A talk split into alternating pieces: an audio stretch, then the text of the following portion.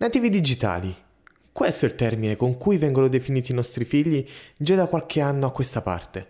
Siamo nel 2021 e la tecnologia a volte ha superato la fantasia. L'innovazione ha cambiato il nostro modo di vivere e di comunicare. Probabilmente nella maggior parte dei casi questo è un bene, ma per i nostri figli è davvero indispensabile essere così digitalizzati?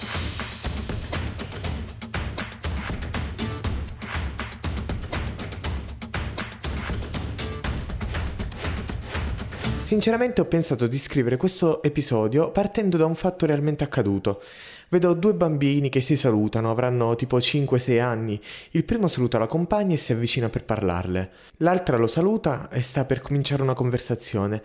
La madre di lei, apparentemente senza motivo, dà il suo smartphone per guardare un video in attesa che il fratello più grande esca da scuola. Quindi il primo bambino rimane così solo. Voleva parlare con la sua compagna, ma improvvisamente la sua amica di scuola si è spenta con la testa bassa a guardare un video sul telefono. Tempo fa parlai con un signore che incoraggiava a tutti i costi che i bambini già dai tre anni iniziassero ad usare smartphone, PC, tablet e quant'altro vi fosse da smanettare. Rimasi alquanto perplesso, perché se da un lato sono io il primo a non voler fare rimanere indietro nessuno, anzi bisogna imparare ad usare questi strumenti nel migliore dei modi, dall'altro lato da genitore non voglio far cadere i bambini nel silenzio del digitale. Ok, facciamo una premessa. È vero che a casa abbiamo mille cose da fare, mille volte non riusciamo fisicamente e mentalmente a stare dietro alle numerose richieste dei nostri pargoli e allora dobbiamo inventarci qualcosa. Dopo aver provato con il puzzle, con i colori, con i libri, con la plastilina e con il gioco del silenzio,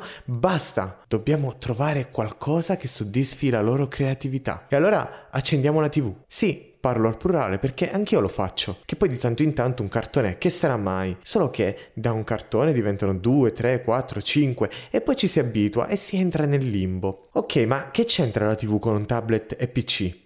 C'entra, c'entra l'intrattenimento, l'entertainment, è quello che stavamo cercando. E così come è sbagliato far fare le maratone di cartoni ai bambini, lo è altrettanto, almeno per me, lasciarli in modo del tutto incontrollato agli smartphone. Senza contare il fatto che fa male anche a noi che ne abbiamo fatto ormai un prolungamento delle nostre mani. Eh, ma noi stiamo a lavorare, mica a guardare i social. E insomma, è vero, ma nemmeno tanto, perché il digitale addormenta anche noi. Sì, ok, ma che ci stai dicendo? Che non dobbiamo svagarci, che non possiamo tuffarci anche noi nel relax?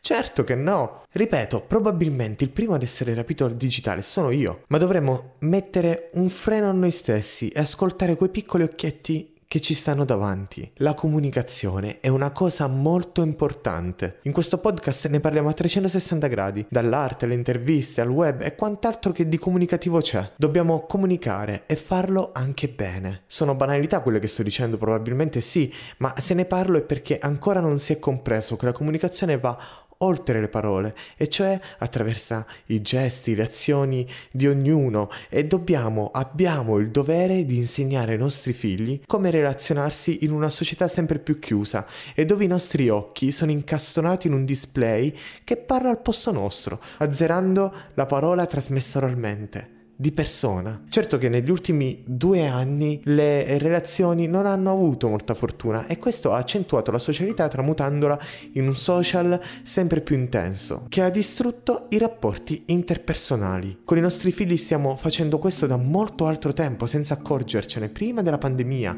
non abbiamo più tempo e non solo, deleghiamo strumenti tecnologici ad intrattenere i nostri bambini, addirittura ci sono applicazioni che raccontano le fiabe ai nostri bambini. Quindi anche tu che stai ascoltando questo episodio, in fondo hai dedicato quei pochi minuti ad ascoltare un perfetto sconosciuto perché forse ho attirato il tuo interesse e ti ringrazio di avermi dedicato del tempo.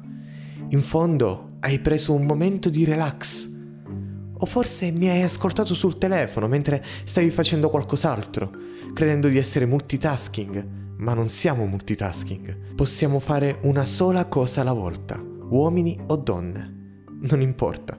La nostra attenzione, per definirsi tale, può essere prestata ad una cosa sola. Altrimenti sarebbe solo una piccola parte, una piccola parte della nostra attenzione prestata per più cose. Quindi ora togli le cuffie, abbassa lo streaming, apri gli occhi per guardare e le orecchie per ascoltare. Gira intorno a te, guarda al tuo fianco, fai un giro per la casa. C'è qualcuno che ha bisogno di attenzione, la tua totale attenzione. Spero non sia nel silenzio di un dispositivo come quello che ora stai usando tu. Hai trovato qualcuno a cui prestare la massima attenzione?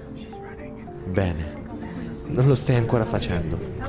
Ti aiuto io.